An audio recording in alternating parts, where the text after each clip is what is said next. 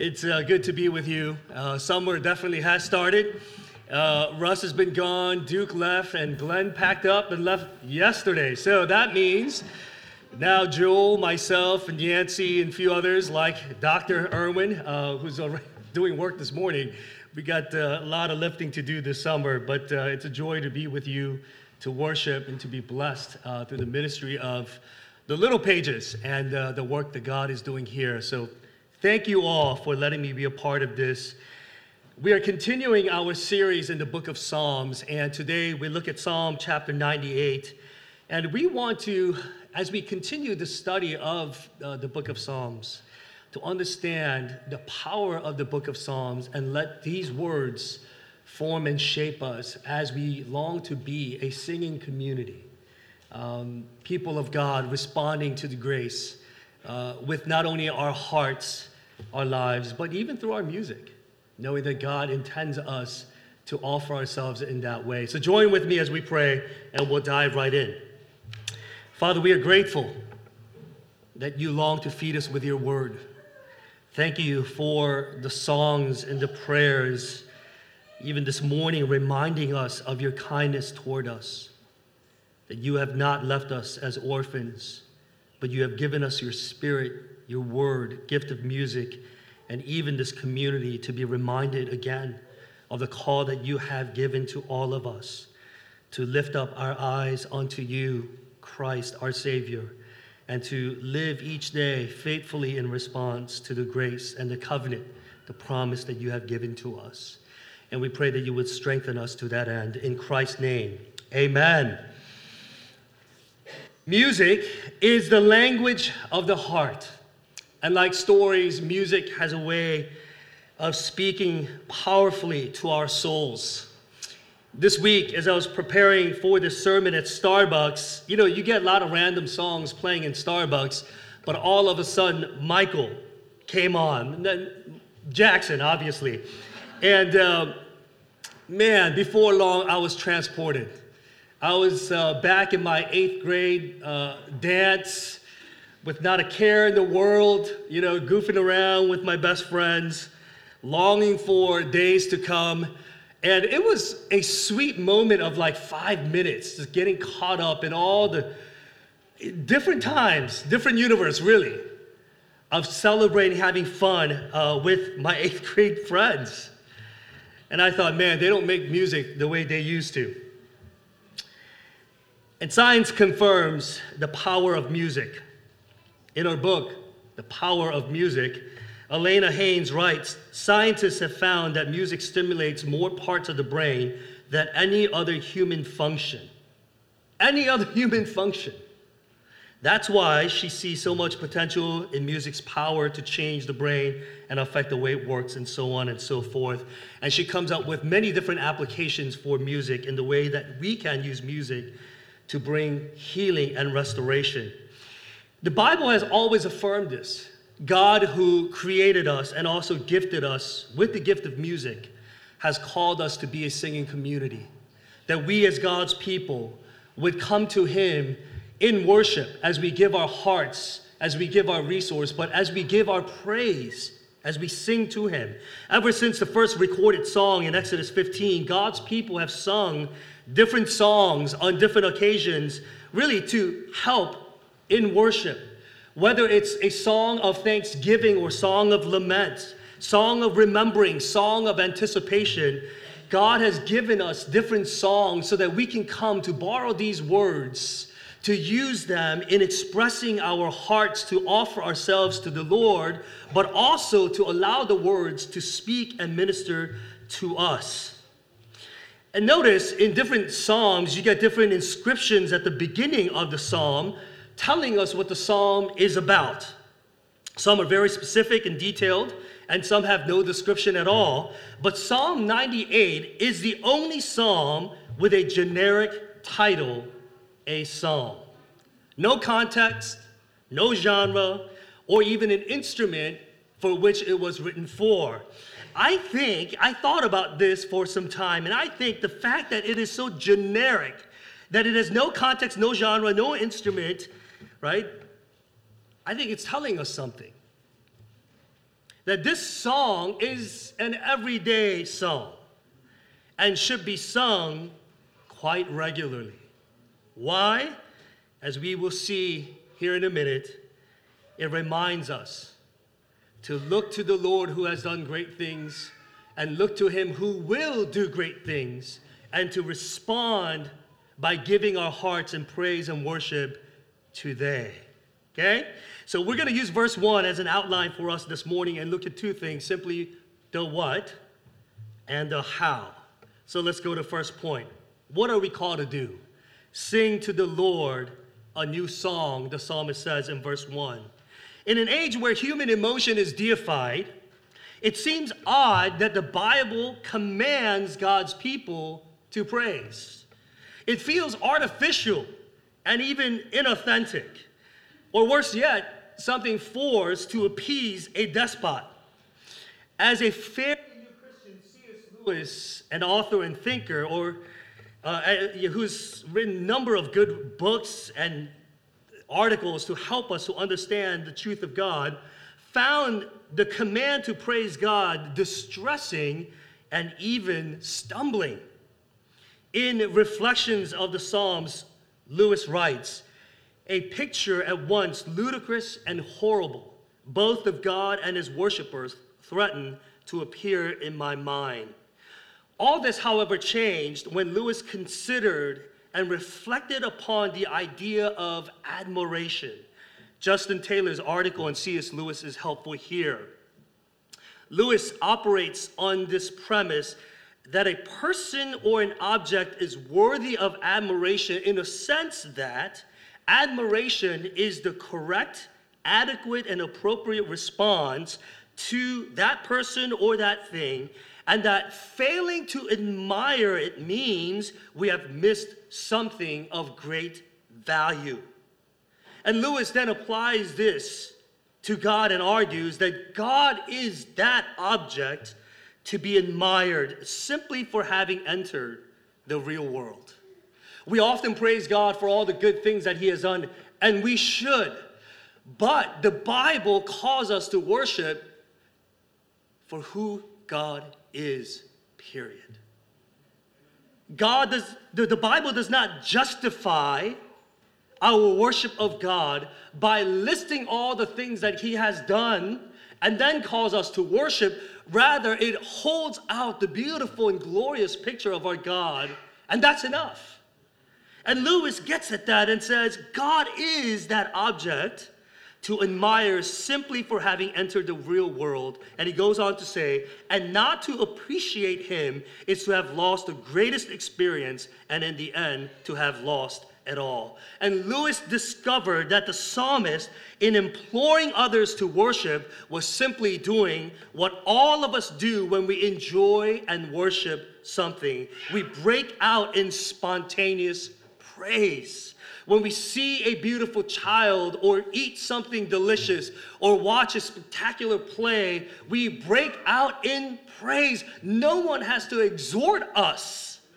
In fact, the praise, the expression, the often wordless expressions complete our enjoyment of it, as Lewis goes on to say.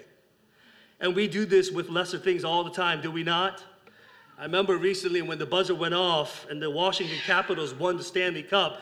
I mean, not only me, but entire DC went nuts.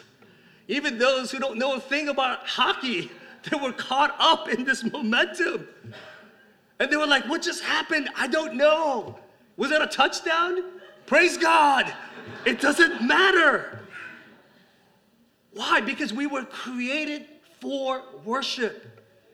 We are our, I guess, at our creatureliness, when we behold something so admirable, so beautiful, so glorious, that all we can do in response is to praise. But there's something unique to Christian worship, and Lewis continues, and that's this. Praise is not something we offer up to the Lord only, but it is a two way exchange. Psalm 22, verse 3 says, God is enthroned on the praises of Israel. And his presence is not static.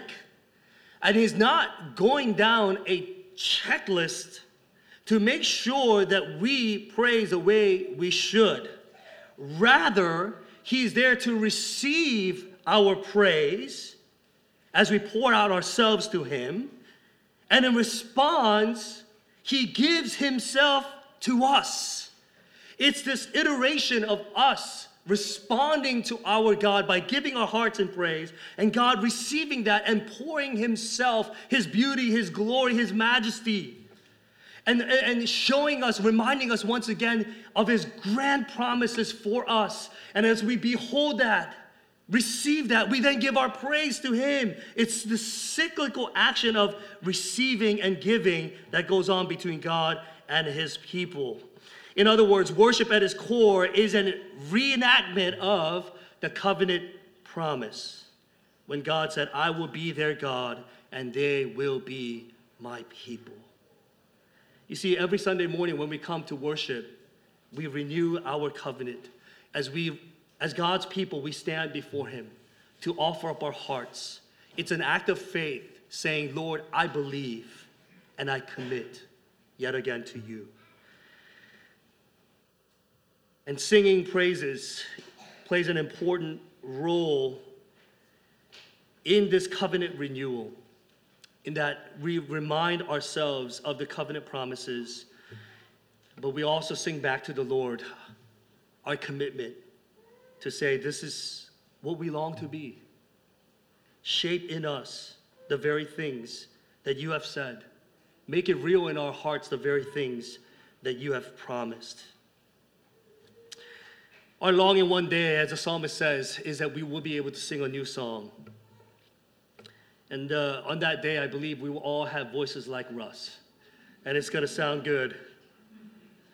And on that day, all creation will join in in the, go- in the great chorus that we will be singing forever and ever. In fact, I believe in heaven, our very existence will be praise and worship to God. Martin Luther said, Every saint in heaven is as a flower in the garden of God. And holy love is a fragrance and sweet odor that they all send forth, and with which they fill the bowers of that paradise above.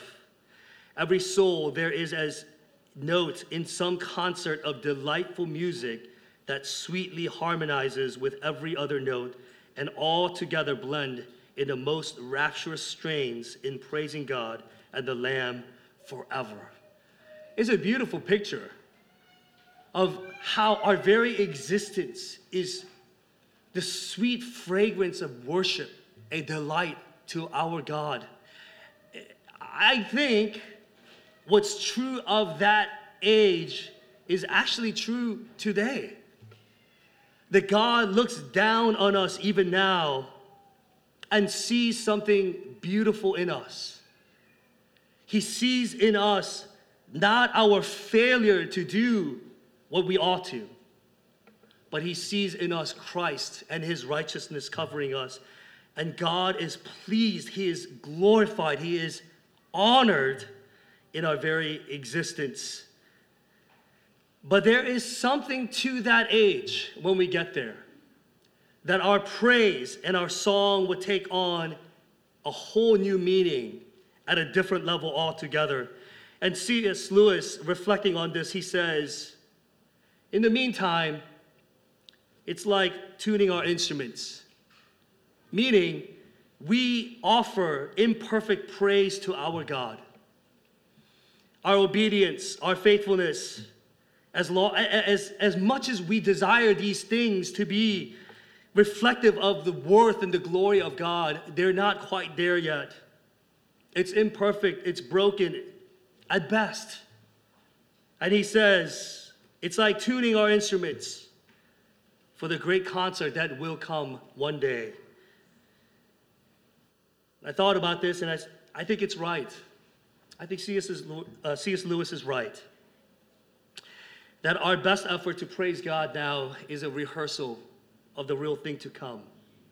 And sometimes practice, practicing that instrument is difficult, isn't it? It's painful. I remember uh, my, one of my kids getting really excited about learning a new instrument brought home a violin.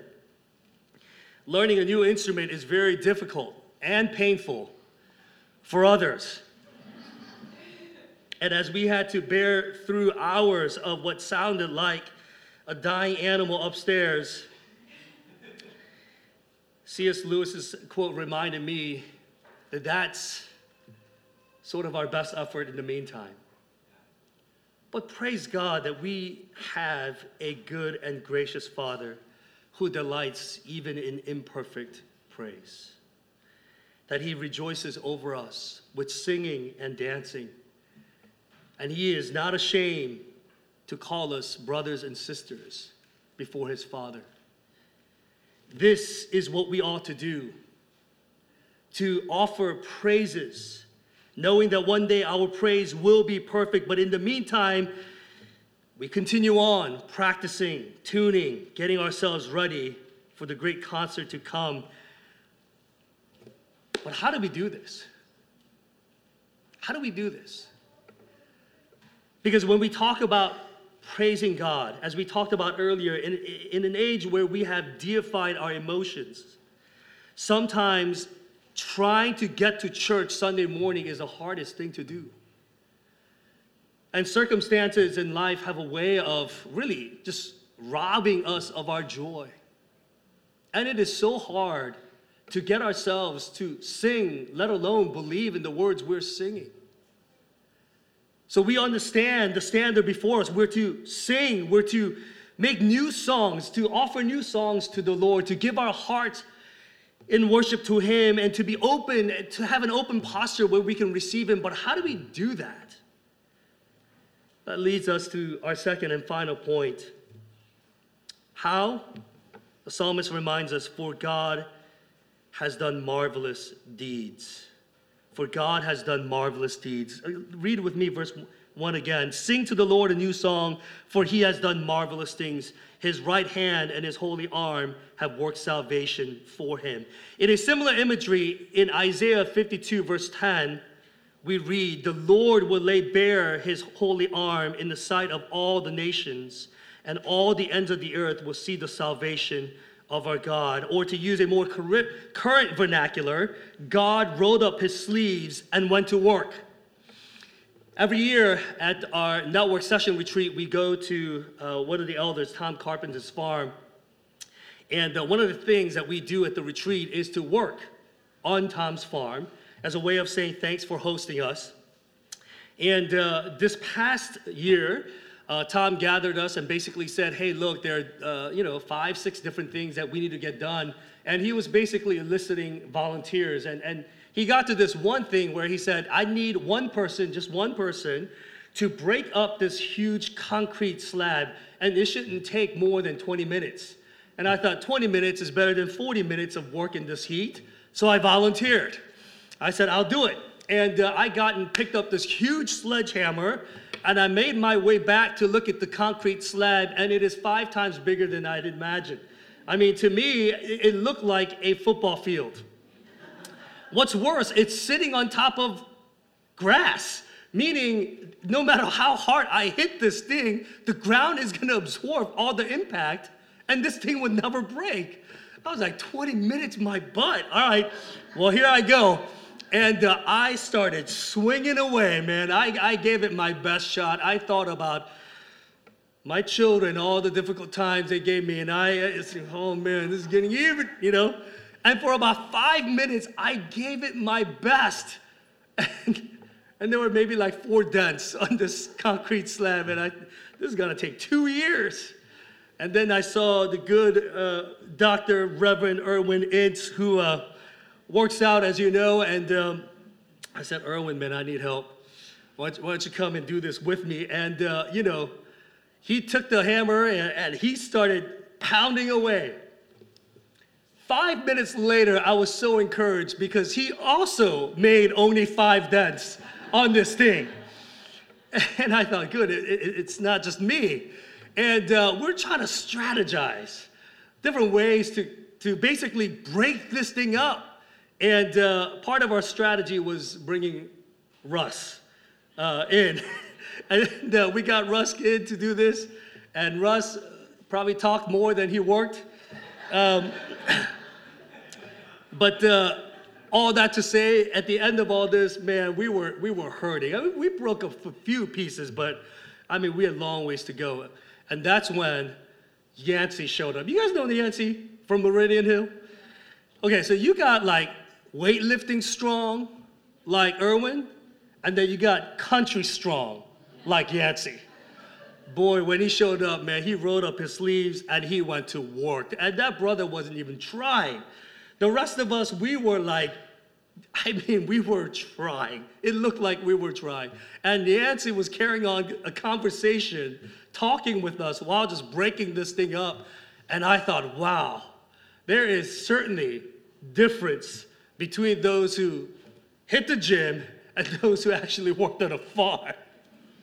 And so when I read this passage in Isaiah 52 talking about the Lord, how he will roll up his sleeves and go to work, I thought about Yancey and how he went to work with skill and strength to break this rock. And, and this is basically, in a nutshell, what God has done. He looked at his people who had been given all the promise, the law and the promise of God, the prophets and the king, and yet they were unable to get the job done. They were unable to bring the light to the Gentile nations. They were hurting. They did their best, I think. But all they had to show for was this few dents, and nothing was getting done. And the Lord then showed up and he said, Move aside. And he accomplished what we could not. Gotta wait though. We, we gotta wait until we get to the gospel part. But you see where this is going, right? He has accomplished marvelous and wonderful things on a grand scale. The salvation of his people and the nations witnessed it. You see, Christian faith has historically believed that salvation is a dual display of God's mercy and justice. They go hand in hand. In fact, God's mercy is shown through his justice. And we see this most clearly on the cross. God's mercy was on full display as Christ, the Son of God, took on the full wrath of God. But that act of mercy, if you will, did not negate retribution or payment for sin, but Christ took it all. He became sin. He, he, took on the curse of sin upon himself and drank as if you, uh, if you will, to the very last drag, the very last drop in the cup of wrath. And one of the instruments listed in verse 6 is a trumpet, an instrument commonly associated with the Lord's judgment. And we see the two go hand in hand. Trumpet and judgment go hand in hand in, in Joshua chapter 6, as God judged Jericho, and Jeremiah chapter 4, as God judged Israel, it was such a common association that the Feast of Trumpets, one of the three main festivals commanded by God, came to celebrate the final victory of God when He will right all wrongs and bring justice on earth. You see, this Feast of Trumpet, where the people of God heard the blast, the trumpet blast, it definitely brought them back to all the times that God executed judgment upon Israel's enemies to show mercy and deliver his people. But it also pointed them forward to one great day where they would hear the judgment, uh, where they would hear the trumpet of God one final time, where God would come and bring justice to the nations and bring about his salvation. And it was to elicit hope for the people of God, to look forward to that one day where every wrong will be made right, where God would undo the curse of sin and usher in the peace, the true shalom, the echoes of Eden, and bring about his kingdom. God has done marvelous things, but the best is yet to come. Notice the verb tense again in Psalm 98, verses 1 through 3. Sing to the Lord a new song, for he has done marvelous things. He has worked salvation, and so on and so forth. The psalm, most likely a post Babylonian exile psalm, parallels Miriam's song in Exodus chapter 15, which celebrates God's deliverance from Israel, uh, God's Israel's deliverance from Egypt. And verse 3 says, The ends of the earth have seen the salvation of our God, and many did. We read about this account in the Old Testament where Egyptian priests recognized the plagues as a finger of God. Rahab, who heard detailed accounts of God's mighty deeds and came to faith, and the terror which fell upon all the inhabitants of the land. But all this was a sneak preview, a dress rehearsal, if you will, of the real thing that was to come. Verse 9 points at this. It says, Let them sing to the Lord, for he comes to judge the earth, and he will judge the world in righteousness and the peoples with equity. The psalmist looks ahead to a future day when God will bring about his great redemption again. The trumpets will sound and bring the feast of trumpets to its fullest consummation, the final and complete victory over sin and death and it won't just be Canaan, but the ends of the earth will see the salvation of the Lord. And at that moment, the Bible says, every knee will bow and every tongue confess that Jesus is Lord. And how do we know that God will do this? That he will fulfill the promise that he has made because of his love and faithfulness, as mentioned in verse 3. Verse 3 says, He has remembered and his faithfulness, he has remembered his love and faithfulness to Israel.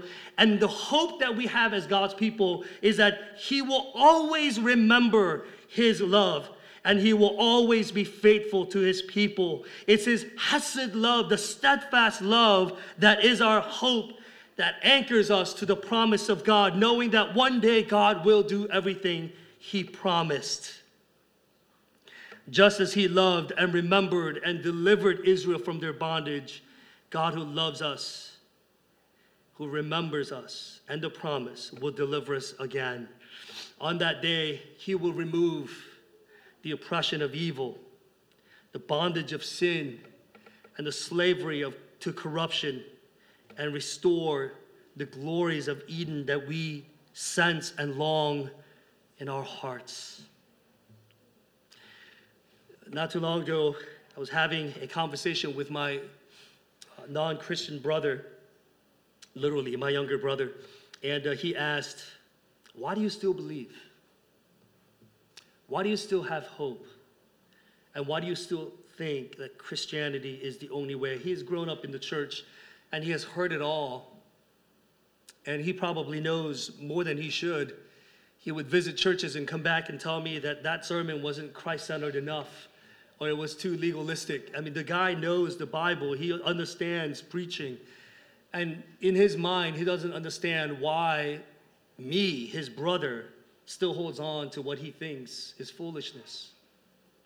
And it was one of those like aha moments. I didn't rehearse this, obviously, but with all the things going on in the world, I said to him, I believe because Christian faith is the only thing that acknowledges all the longings of my heart. It is real. And it, it says, my, the longing that I have, longing for justice, longing for peace, longing for true shalom, is good. And it will one day find its fulfillment when Christ returns. I look at the world, I read the headlines, and I know that something is not right, that something is so broken, and no other ideology, no other religion addresses those things and holds out before me the hope promise fulfilled. And certainly, atheism is not that hope because it does not value people the way it should. And other religions, it basically gives us 10, 15, 20, 40 steps for us to become a better person, but that doesn't acknowledge the longing in my heart and puts the onus on me to do better, and that's not the answer. For the first time, I heard him say, Hmm, that's pretty good. And I think that's what the psalm is doing for us. it acknowledges all the longings that we carry with us. As we read the headlines, and as we see the brokenness of this world, the Bible says something has gone terribly wrong at some point. And God has done something about that. And He will do something about that. He has rolled up his sleeves and stretched out his arms. And just as he delivered his people from Egypt, God will do that again. How? Because God loves us. He is faithful to us. He has covenanted with us. And as Chris mentioned earlier, back in Genesis 15, God alone walked through the torn animals to say, I will do this. And may this happen to me if I don't uphold my end of the bargain. And he knows that only he can accomplish the very things that's required of us. And so, as God's people, we look ahead to that one great day, not with fear, not with fear, not even with sense of guilt and shame, but with great hope Hope is a powerful thing, isn't it?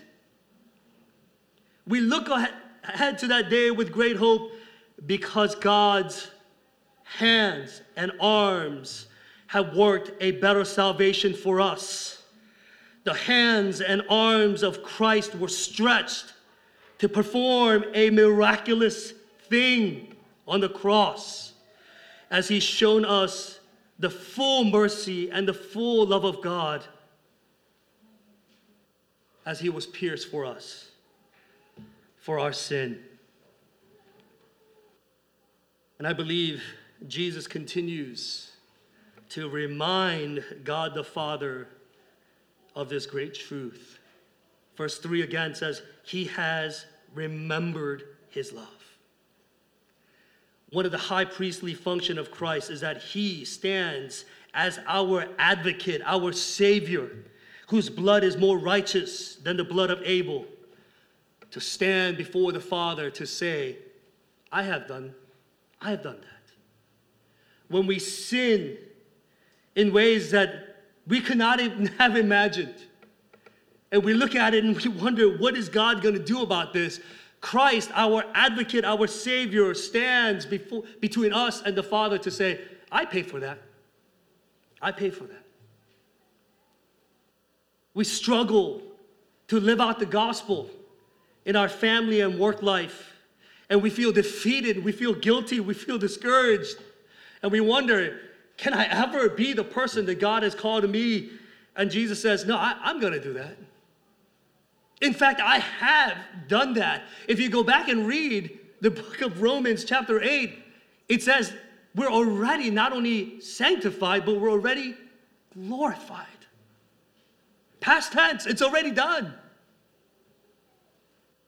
And God remembers, the Father remembers his love and his steadfast faithfulness to us because of Christ and the work that he is doing even now at the right hand of God the Father Almighty. I praise God that even in our worst day, in our worst day, people hear this. The Father is reminded